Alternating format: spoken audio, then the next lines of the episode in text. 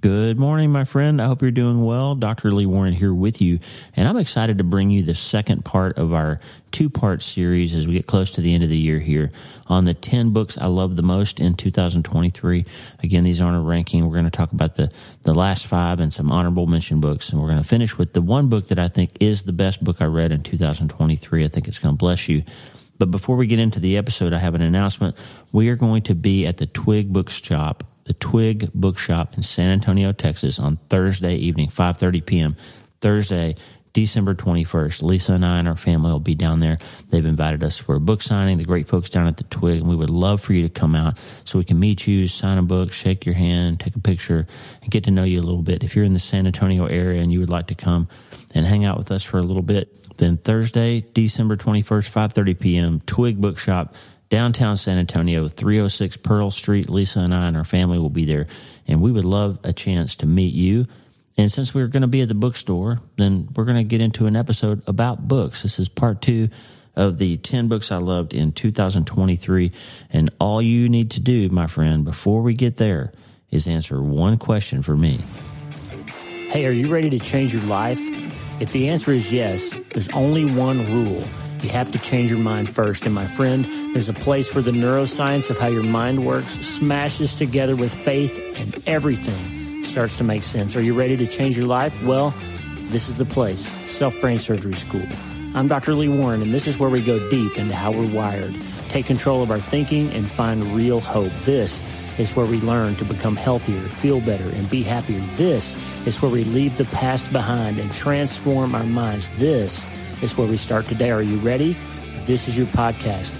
This is your place. This is your time, my friend. Let's get after it.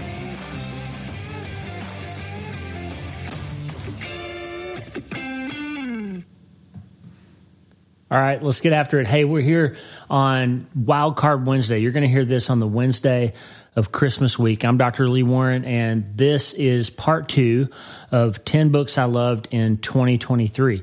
So, again, I'm giving you 10 books that I read that I think are valuable and I think will help you change your mind and change your life in some way.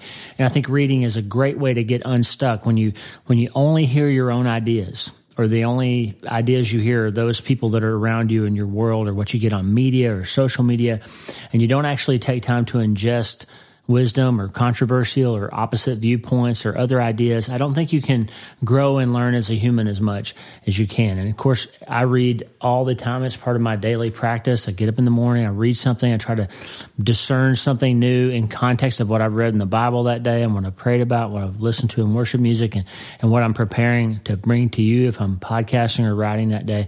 Books are an important way to expand your mind and grow and learn and change. And, and so I just remind you, to check them out. So I'm giving you five more books today. Don't forget to check the links of our affiliate partners, um, the sponsors in the show notes to help us fund and support the podcast. We really appreciate that.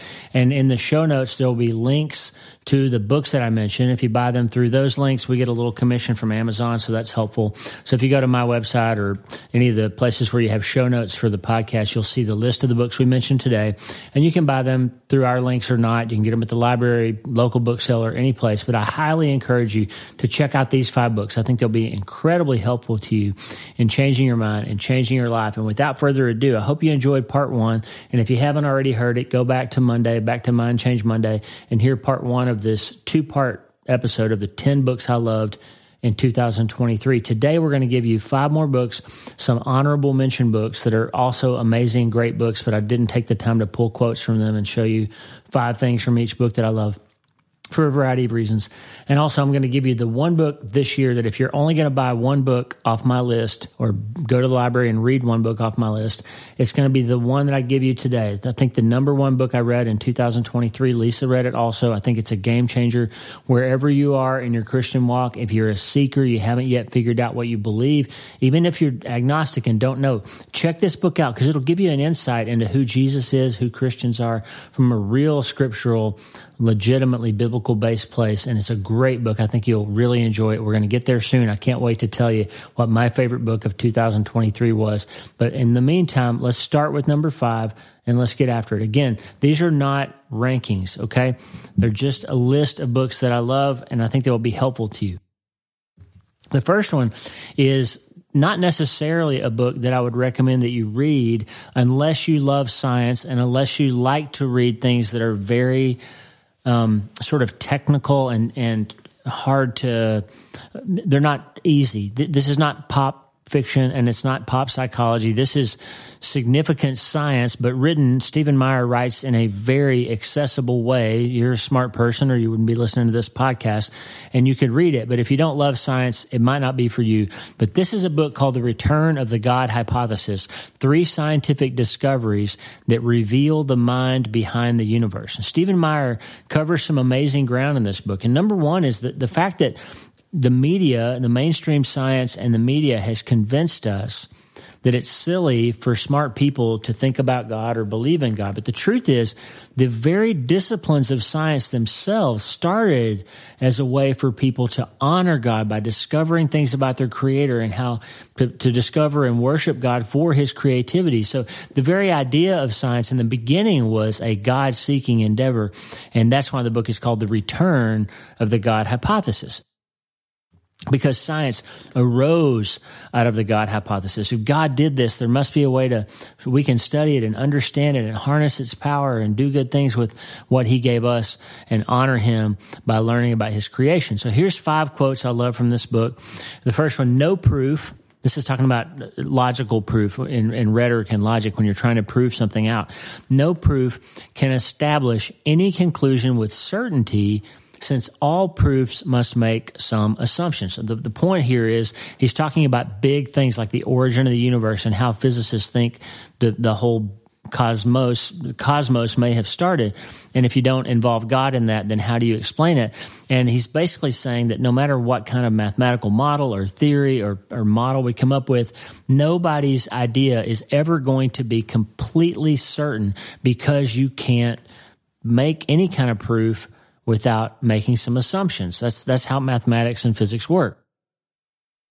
You have to make some assumptions. The improbability of many of the individual fine tuning parameters. Now, when I say fine tuning, Stephen Meyer lays out all the arguments for why it is so improbable and exactly how improbable it is that the universe could have just happened to come into being with just the right properties and just the right chemical elements and in just a certain way at a certain time the right chemical reactions occurred, that there were enough of these molecules together, and they just happened to mix together in just the right ratios to create planets and solar systems and stars that could potentially have created a planet that might be hospitable to life, and that then it did do that, and then that atmosphere happened to be conducive enough that life sprang up and it managed to handle all the mutations and all the permutations and all the difficulties, and somehow it turned out to where we're listening to podcasts billions of years later, that all of that, that requires what they call fine tuning. Like there is a specific set of circumstances and requirements that it would have been, that would have been necessary to allow the universe and life itself to even begin. And it turns out that they were actually there and they were fine tuned. And all of that kind of supposes that there was a designer if you walk into your house and the lights are just right and the temperature's just right and, and dinner's on the table just right and, and everything's just right, then you'll know that your spouse spent some time designing that environment for it to look perfect when you got home, right? If you walk into a factory and you see how everything's laid out and the machines are just right and the tools work properly and the and the parts fit exactly on the assembly line just right and everything is perfect you would naturally assume that somebody designed it to be that way. And the universe has all of these highly improbable finely tuned parameters and it's just stunning that some people think that that could have happened by accident. So Meyer says it this way, the improbability of many of the individual fine tuning parameters, to say nothing of the improbability of the whole ensemble, seems to preclude a straightforward appeal to chance. In other words, the more scientists learn, the harder it is to swallow the idea that it was just a random accident that all of this came to be. Indeed, Meyer says, the laws of physics do not account for why the laws of physics are as they are. That is, why they have the precisely fine tuned features that they do. And this is an important point because a lot of times you'll hear scientists talk and they'll be back, you know, they'll be making these blanket statements of how uh, we evolved this way and the cosmos started that way and how it's stupid to think about God and you don't need a God of the gaps to imagine that all these things happen. We can prove it with science and all that. And then they'll start talking about the laws. They can use the laws of physics to explain certain things. But what you need to understand is that the law of physics and the law of gravity and the, all these other mathematical laws don't explain themselves how they came to be. They just describe the behavior of certain phenomena, right?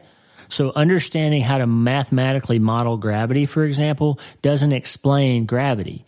It just explains gravity's behavior. So Meyer says it this way Indeed, the laws of physics do not account for why the laws of physics are as they are. That is, why have they precisely, why do they have the precisely fine tuned features that they do. To see why, consider that several key fine tuning parameters, in particular, the values of the constants of the fundamental laws of physics, are intrinsic to the structure of those laws. This is really important. It's, it's, nerdy, heavy stuff. But if you if you are a parent, if you're a grandparent, if you got kids in public school, if you have a a child or a loved one who's interested in science, make sure that they have their heads on straight because at school they're going to get told, "Oh, it just happened this way. There was a big bang, and then we evolved, and that's and that's all science." It's not. It's not proven. And in fact, the more the physicists and the mathematicians and the cosmologists and the astrophysicists and the biologists look and learn, and the better our tools get at seeing things at smaller and smaller levels and farther and farther back in space time, the less clear it is that their ideas were that it could have just happened. And now they all, almost all universally agree that there had to have been a beginning, which for many years they all thought the universe was just eternal and somehow all this came out of nothing. So, so Meyer says this, these specific and contingent values cannot be explained by the laws of physics because they are part of the logical structure of those laws. Scientists who say otherwise are just saying that the laws of physics explain themselves, but that is circular reasoning. No known law of physics can explain the initial distribution of matter and energy at the beginning of the universe since the laws describe how various forces or fields act upon specific material conditions once those conditions are present. They do not explain how the conditions arose in the first place. They presuppose them. This is so important. And if you're not a science person, I apologize, but it is critically important that you understand this because there is a cognitive dissonance that all Christians have been forced to swallow. And that is, if you believe in God and have faith in God, then you have to, at some level, decide in your mind that the scientists are wrong about some things. And at the same time, you rely on science to give you medicine and to make televisions and to create cell phones and all that. So science works. And we know that science can prove things. So when scientists come on TV or write books and say there is no God and it's stupid to think so, that creates a cognitive problem for you. Meyer's saying they're the ones with the cognitive problem because they talk about how laws of nature work, but they presuppose the fact that nature was there for those laws to work upon. And they don't admit that the idea, the truth is that the laws describe nature that was already there, but they cannot describe how nature got there. There's a famous quote about the survival of the fittest model from Darwin that says, survival does not explain arrival. So you can learn all you want about evolution, and if you can believe that if you want to, and you can learn about Darwin's theory and how incremental change over time could potentially have one species turn into another over millions and millions or billions of years. But none of those theories of how biology moves forward could explain how biology started in the first place. Survival does not explain Arrival. Okay. That's a great book. It's heavy. It's not easy to read. It's fascinating. If you're into science, it would really help you. If you have a child or a grandchild who's bent towards science and they're old enough to read, maybe you should give it to them. But if you're, if, if they're younger, maybe you read it yourself and use it to educate them and make sure they're not fully indoctrinated by the schools telling them that God is made up because the fact is science is beginning to ask better and better questions and some of the things that they always thought are turning out to be very much in question and Stephen Meyer did an amazing job in this book and I'm really proud of how well he laid this out. Stephen Meyer Return of the God Hypothesis. Next, Rest and War by Ben Stuart. This book bent my brain up a little bit. Tremendous book about how busy we are and how anxious we are. And he says this Listen to what 1 John 3 8 says, tells us. What, what 1 John 3 8 tells us. The Son of God appeared for this purpose, to destroy the works of the devil. Why did Jesus come? He came to give you abundance because the enemy wants to steal, kill, and destroy. And John tells us in 1 John 3 8, he came to destroy the works of the devil. Jesus came here to fight a war. He came to destroy something. You might object and say, wait, I thought he came to save, to bring peace, to heal. What do you mean to destroy? Well, think about it.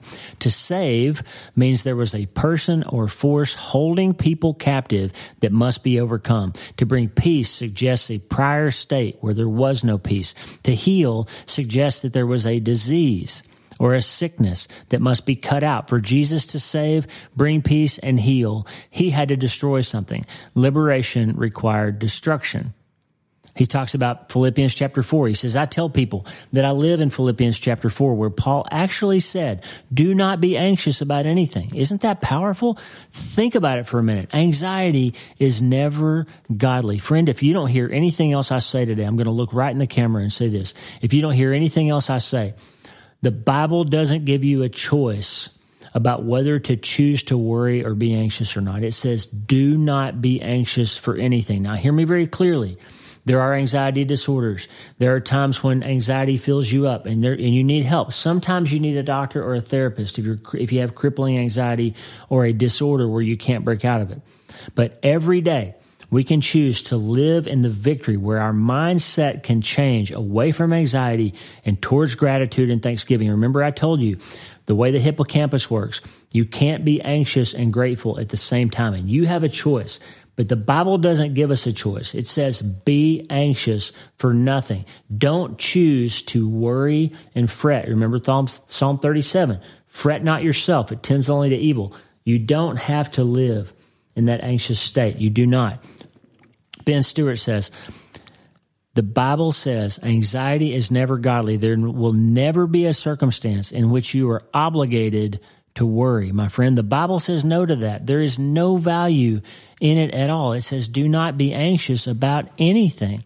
And the root of the word translated as anxiety in this verse means to draw in different directions or to distract. Scripture can guide us towards our twin goals of relinquishing anxiety and pursuing intimacy with God. Paul gave us three steps in the process.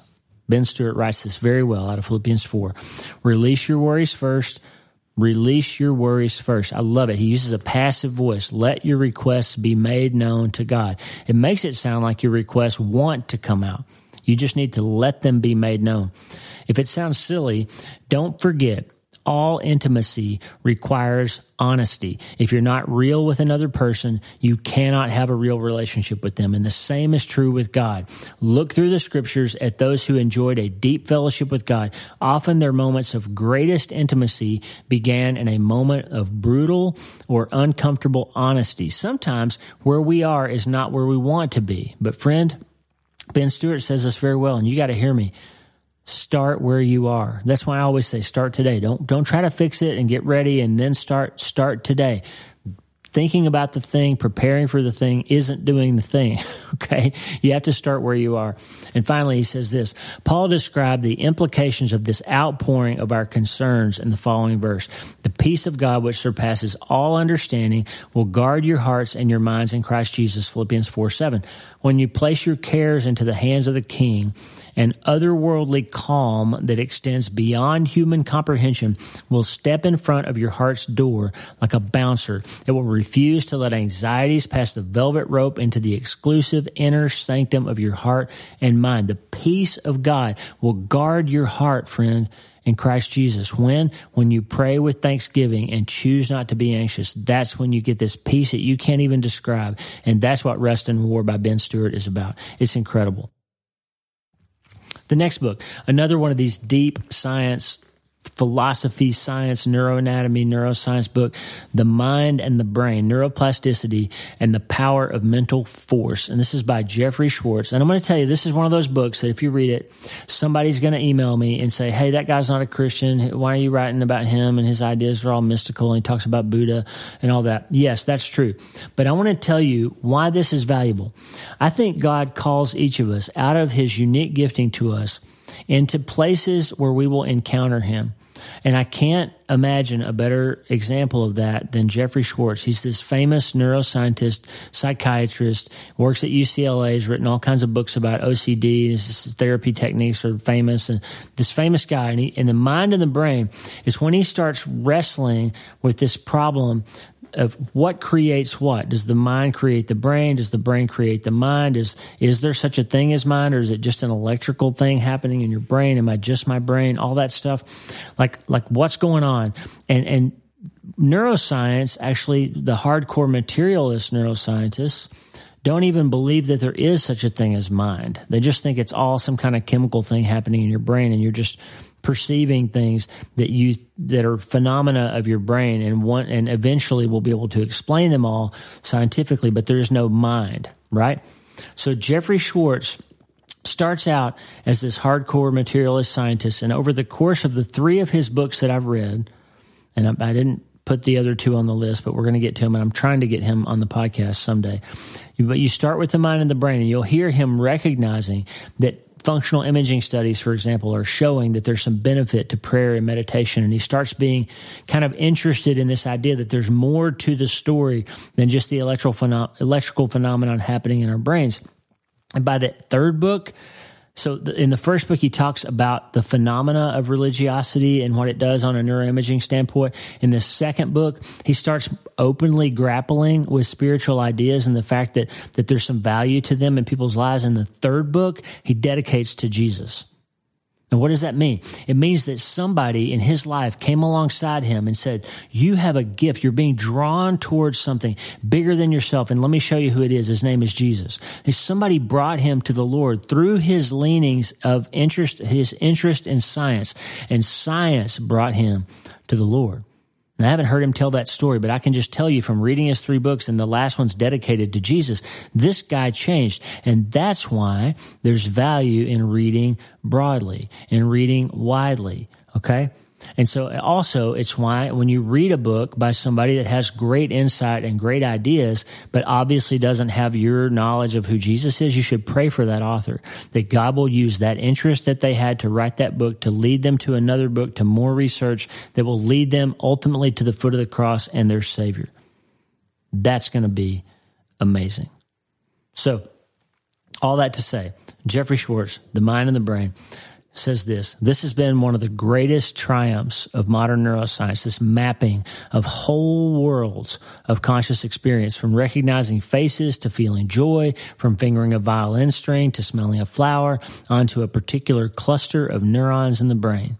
So powerful and enduring has been Alcmaeon's hypothesis about the seat of mental life and his intellectual descendants equating a brain and mind that most neuroscientists today take for granted that once you have correlated activity in a cluster of neurons with a cognitive or emotional function, or more generally with any mental state, you have solved the problem of the origin of mental events. What he's saying is that most scientists think that we'll eventually be able to sort out what's happening in people's minds. And it's just electrical stuff in their brains. The next quote to the mainstream way of thinking, the mainstream materialist way of thinking, only the physical is real. So you see what they're saying is that the brain is real because you can touch it, but the mind is not real because it's it's chemical, it's electrical, it's just a phenomena of the brain. So we're going to get down to what is really important here. In this school of philosophy, Schwartz says, at least among those who don't dismiss the reality of mind entirely, the mind is the software running on the brain's hardware. Now, you've heard me say that before. Mind is software, brain is hardware. Here's the critical difference. These guys, material scientists, neuroscientists who don't believe in God and don't believe in mind at all, it's just all some chemical, electrical sack of neurons and their their behavior that creates your concept that you even have a mind or a self or that there's anything real outside of the things you can touch The problem with that is that model would then imply that the, the computer can create its own software. And you already know that that's not true. Because if you buy a new Macintosh computer and they don't install any software on it or a new PC and you and they don't put any software on it, it's just a bunch of parts put together and you turn it on, you might get a power light on, but that computer's not going to do anything because the computer lacks the ability to create the software programs that tell it what to do with all those parts, right? So, from a Christian standpoint, obviously we think mind is a top down control structure on top of the brain that tells the brain what to do. You can't have mind without brain because the, the brain is the physical organ that hosts and, and gives power to the mind, but the mind controls the brain and not the other way around. And we know that there's reciprocation there. But this idea that Schwartz is talking about is in mainstream neuroscience. They believe that the mind is software, if there is any such thing as mind, that's created by the underlying hardware. And you don't know any model where that would make sense. Schwartz says, but if you equate the sequential activation of neurons and the visual pathway, say, with the perception of a color, you quickly encounter two mysteries. And here they are. So you've got the electrical phenomenon, okay?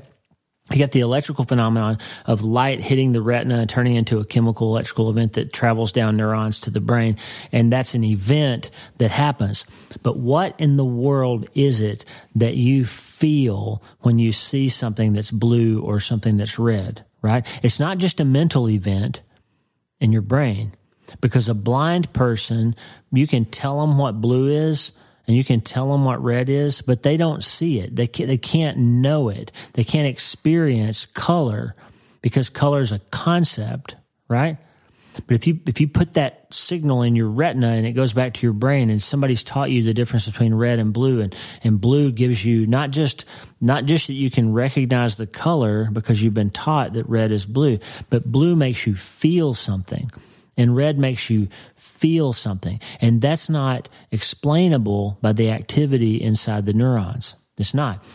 Schwartz says this if nothing else, there's a serious danger of falling into a category error. We've talked about category errors before.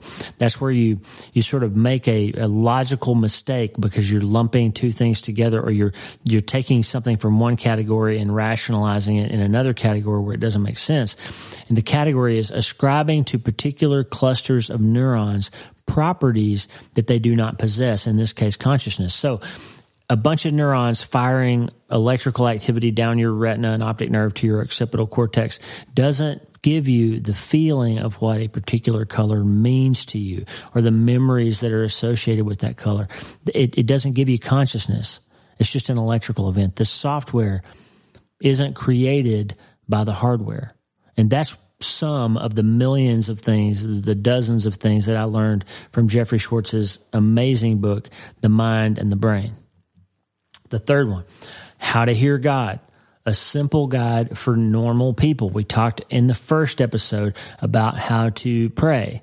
A Simple Guide for Normal People by Pete Greig. This is another one of his books that I think are life changing. I was not going to include this one because I, I, went so deep on how to pray, but I have to because this book is the best book on how to hear God that I've ever read. I've read Dallas Willard. I've read, I've read all of them. Greg Pruett. I've read everybody.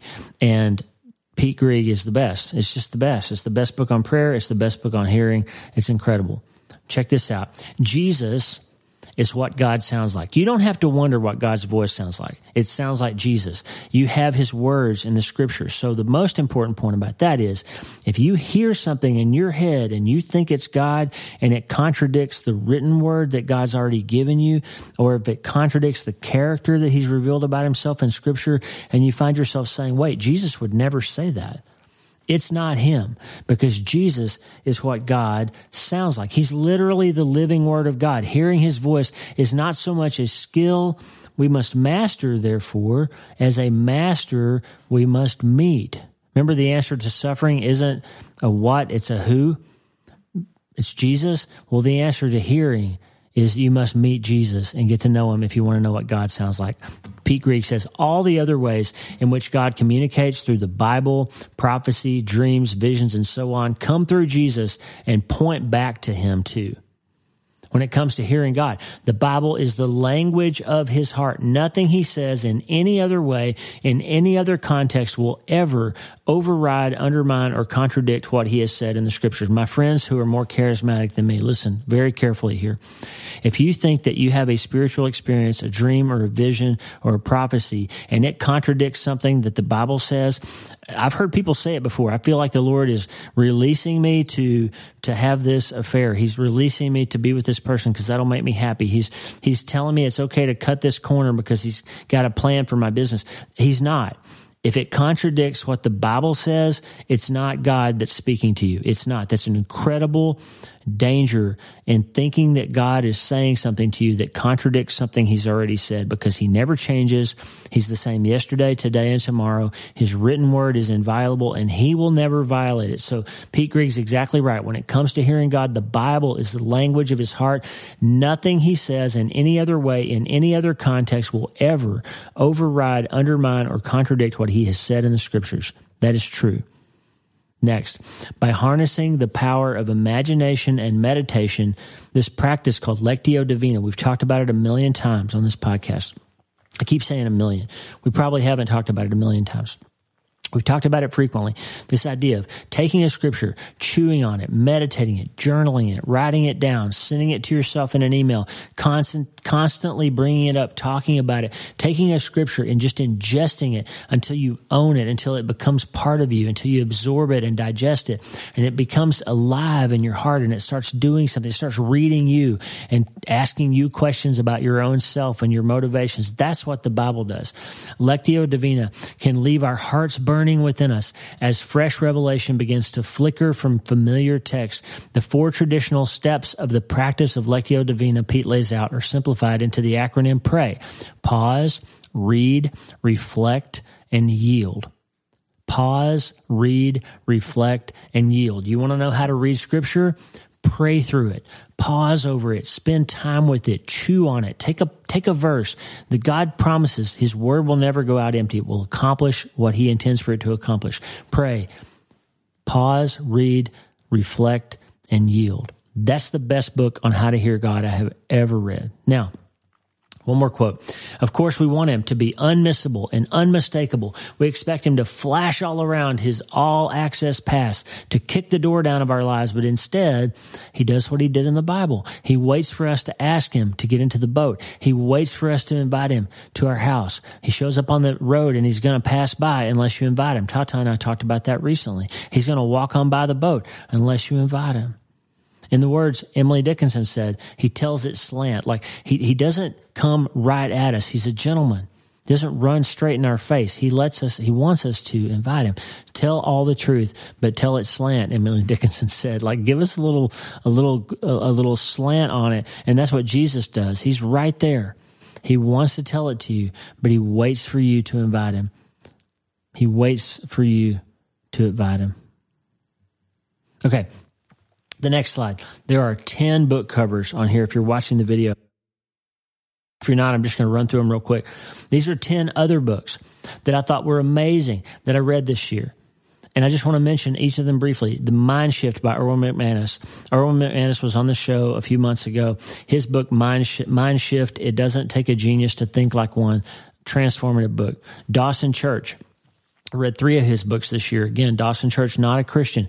I'm trying to, he's going to get on our podcast and we're going to have a conversation. And I believe he may have one of those Jeffrey Schwartz transformations that we talked about because this guy is knocking at the door of understanding how the Lord communicates to us through our minds. He has made some incredible insights. He explains things in a beautiful way. He ties together physics and neurobiology and, and electromagnetic field theory and all this stuff, quantum mechanics all in, in a way that you can understand and relate to.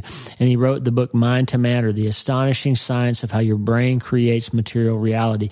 This book is the idea behind the thoughts become things. It's the processes behind how thoughts become things. It talks about epigenetics and neurobiology and interpersonal neurobiology. It's a powerful book. And I believe that God is, is knocking on Dawson Church's door. And I think someday there's going to be a book. It might be me that writes it. I'm not, I'm not sure I'm qualified. Somebody's going to write the book that ties all that stuff together and Jesus because that's when it all becomes infinitely connected. So Dawson Church's book, Mind to Matter, don't email me and tell me he's not a Christian. I already know it. It's powerful. It's useful. If you like that kind of stuff, you'll learn a lot from it. It's powerful. His book, Genie in the Genes, and his other book, Bliss Brain, equally powerful.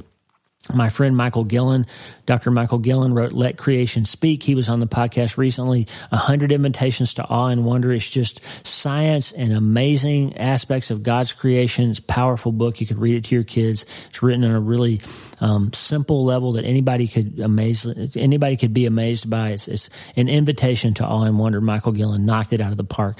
Greg Pruett, Extraordinary Hearing. He was also on the podcast recently. Another one of the best books I've ever read on how to hear God. It's important. It's necessary. Greg Pruett, Extraordinary Hearing. Curt Thompson's book, The Deepest Place, Suffering and the Formation of Hope, is another one of the best books I've ever read on suffering and how we find hope through it not because of it or not in spite of it, but, but through it. How do we find hope? Curt Thompson, MD, tremendous book, Suffering and the Formation of Hope. He is, we're, we're back and forth with his publicist about having him on the podcast in early 2024. Curt Thompson, The Deepest Place. You got to read it. Annie Grace, she was on the podcast. I was on hers. The Naked, This Naked Mind, Control Alcohol, Find Freedom, Discover Happiness, and Change Your Life. This is the book that we, um, we talked we started talking about the cognitive dissonance issue behind alcohol and other numbing behaviors and Annie has helped over a million people find freedom from alcohol okay if you're one of those people that struggles with that then Annie's book, This Naked Mind, would really help you. It's science, it's it's biology, it's psychology, it's it's a great pulling together of all these different disciplines and the truth about what alcohol is and what it does and what it does to you.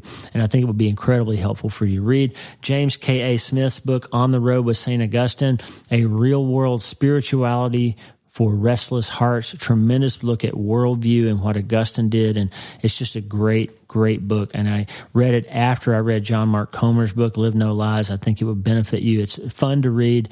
Um, he looks at popular writers and all these road analogies. And it's just a really great book. James K.A. Smith who is not doing podcast interviews in 2023. I've already reached out to him. So hopefully maybe someday we'll get him on the show. Norman Doidge, MD, The Brain That Changes Itself. This is one of the best looks at the history of neuroplasticity and what we understand about it. It's a New York Times bestseller, The Brain That Changes Itself by Norman Doidge. Tremendous book. Again, not a Christian book, but a great look at neuroplasticity. Kayla Craig was on the show recently with her book, Every Season Sacred. Great look at how you can use the the liturgical calendar of the Christian year to help your family navigate hard times and find hope no matter what happens. Every season sacred, a ECPA bestseller. My book was, I was honored to have my book close to hers on the bestseller list for a week or two um, with the Christian book Publishing Association. Kayla Craig, Every Season Sacred, tremendous book for your family, and I love it. I think it's a great book, and you should read it. And finally, Susie Larson's book, Fully Alive Learning to Flourish Mind, Body, and Spirit. I read this book, uh, audio version, while I was on the tractor this summer pulling the bush hog, and it's one of only two times I've ever stopped my vehicle to write something down that I heard in a book because when she talked about Psalm 46:10 when God says cease striving be still and know that I am God. Her take on that scripture changed my worldview about what God is telling us in that.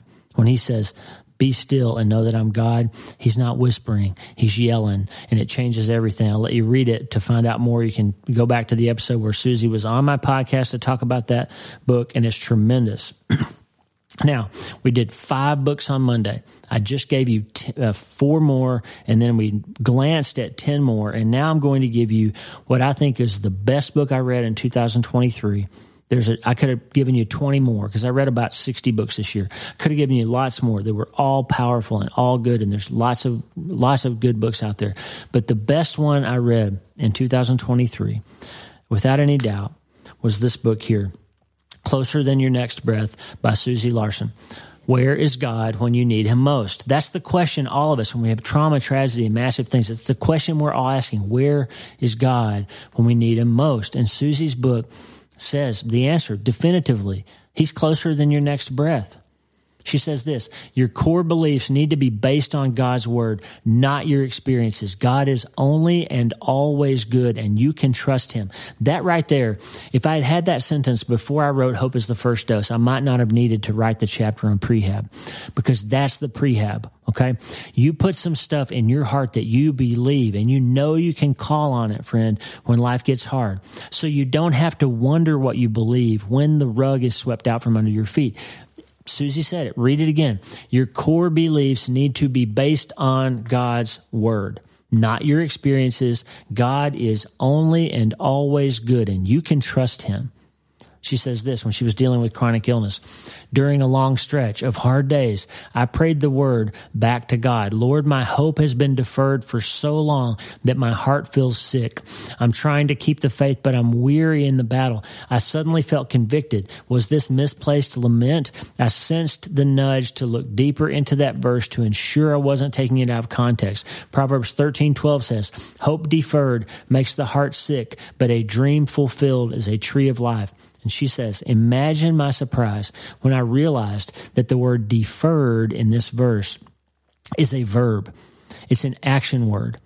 I wasn't heartsick over the delayed answer to my prayers. I was heartsick because I had deferred my hope. I had put it aside because I was tired of waiting for a breakthrough. Friend, this is a groundbreaking insight. This is important. This is self brain surgery the Bible says if you take the hope that God has given you, because you always have hope, because your hope isn't in something or in some outcome, your hope is in someone and his name is Jesus. And you can always have that hope no matter what you're going through. So if you choose to defer that hope, if you choose to say, I can't be hopeful in this circumstance, I can't be hopeful when this is happening, how could I have hope when that happened, when she left, when he died, when this occurred? How can I have hope? Hope deferred makes you sick.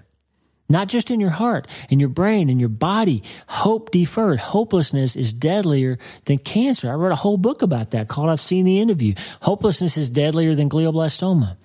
And Susie Larson, I wish she had just taught it to me. I might not have had to write two books. She says, hope deferred makes the heart sick. You're not heart sick because God isn't answering your prayers. You're heart sick because you've chosen not to remember, or maybe you never knew that you can have hope even while you're waiting for Him to answer your prayers. That is a tremendous breakthrough. Susie says this We're prone to rehearse the things God has decidedly forgotten, and we're just as apt to forget the things He has distinctly asked us to remember. Remember Isaiah? There's this verse in Isaiah where he, he like claps his hand. Like I always think about my dad, like look in the camera right now.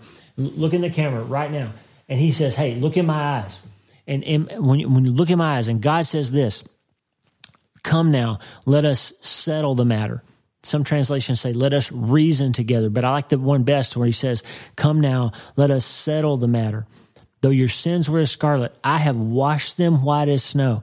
David says, You've removed my sin as far as the east is from the west. God says that stuff is settled. He is not holding your sin against you if you've claimed the blood of Jesus on your life.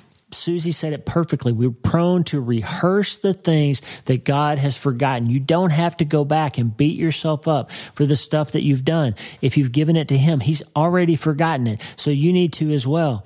And you're just as apt to forget things that He's already promised you. You forget that you're living in victory. You forget that He came here to give you an abundant life. You don't have to.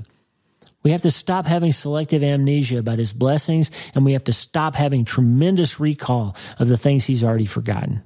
Susie taught me that.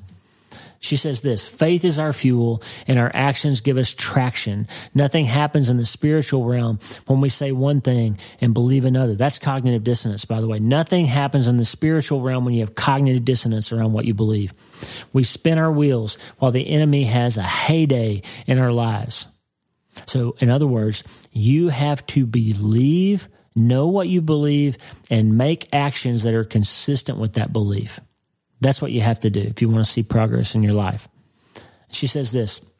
I don't want to be one of God's children who squanders my faith to the point that I barely escape the flames. I want to live all in, on mission, full of faith and abounding in love. I want to take him at his word and trust him for the things I cannot see. I want to live a life that God is thrilled to reward and establish because we're in sync and my heart beats in rhythm with his. I want my life to bear all the fruit that God intended from before time. And I think you want that too. Friend, Susie Larson's book, Closer Than Your Next Breath, was the favorite book that I read in 2023. I love it. I love how she writes. I love how broad it is. I love how it could apply to every believer, every seeker. There's something in there. She just writes with this incredible honesty from a place of brokenness. She's been hurt. She's very vulnerable, very open about the things she's been through. She's been assaulted. She's got chronic disease she hasn't had this rosy, perfect life, and yet she writes with such faith and such passion and such hope because all of us can choose not to defer our hope. In fact, why would you defer your hope? You don't have to. It makes your heart sick. And so, closer than your next breath, just for a, variety of reasons, not not the least of which is that Susie Larson is just this incredible person. Lisa and I have become friends with her. She's this amazing, faith filled person. But she writes in the in just the most accessible and honest way, and I think you'll love it. Closer than your next breath is my favorite book of 2023 that I read. And I think it'll bless you and help you in your life. And I hope that you read it. Friend, I hope these 10 books, these really 20 books, have been a blessing to you. I hope that you'll read some of them or all of them. Some of them are nerdy, some of them are deep science, some of them are, are practical work related books, and some of them are, are faith based books about prayer and hearing God and Christian living. And I just think there's a broad spectrum of reading across a diversity of interests, all of which will help you change your mind and change your life. And that's what we're after. So here on this Wild Card Wednesday, I hope you've enjoyed these 10 books. I hope you read some of them. And I hope you'll remember the one super important thing that I need you to remember is that you can't change your life until you change your mind. And the good news is you can start today.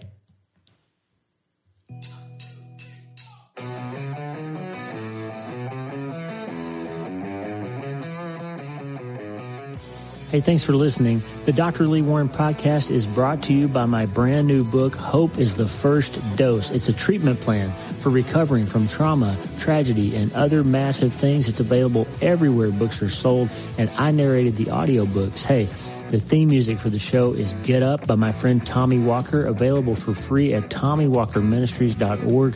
They are supplying worship resources for worshipers all over the world to worship the Most High God. And if you're interested in learning more, check out TommyWalkerMinistries.org. If you need prayer, go to the prayer wall at wleewarrenmd.com slash prayer wleewarrenmd.com slash prayer and go to my website and sign up for the newsletter Self Brain Surgery every Sunday since 2014, helping people in all 50 states and 60 plus countries around the world. I'm Dr. Lee Warren and I'll talk to you soon. Remember, friend, you can't change your life until you change your mind. And the good news is you can start today.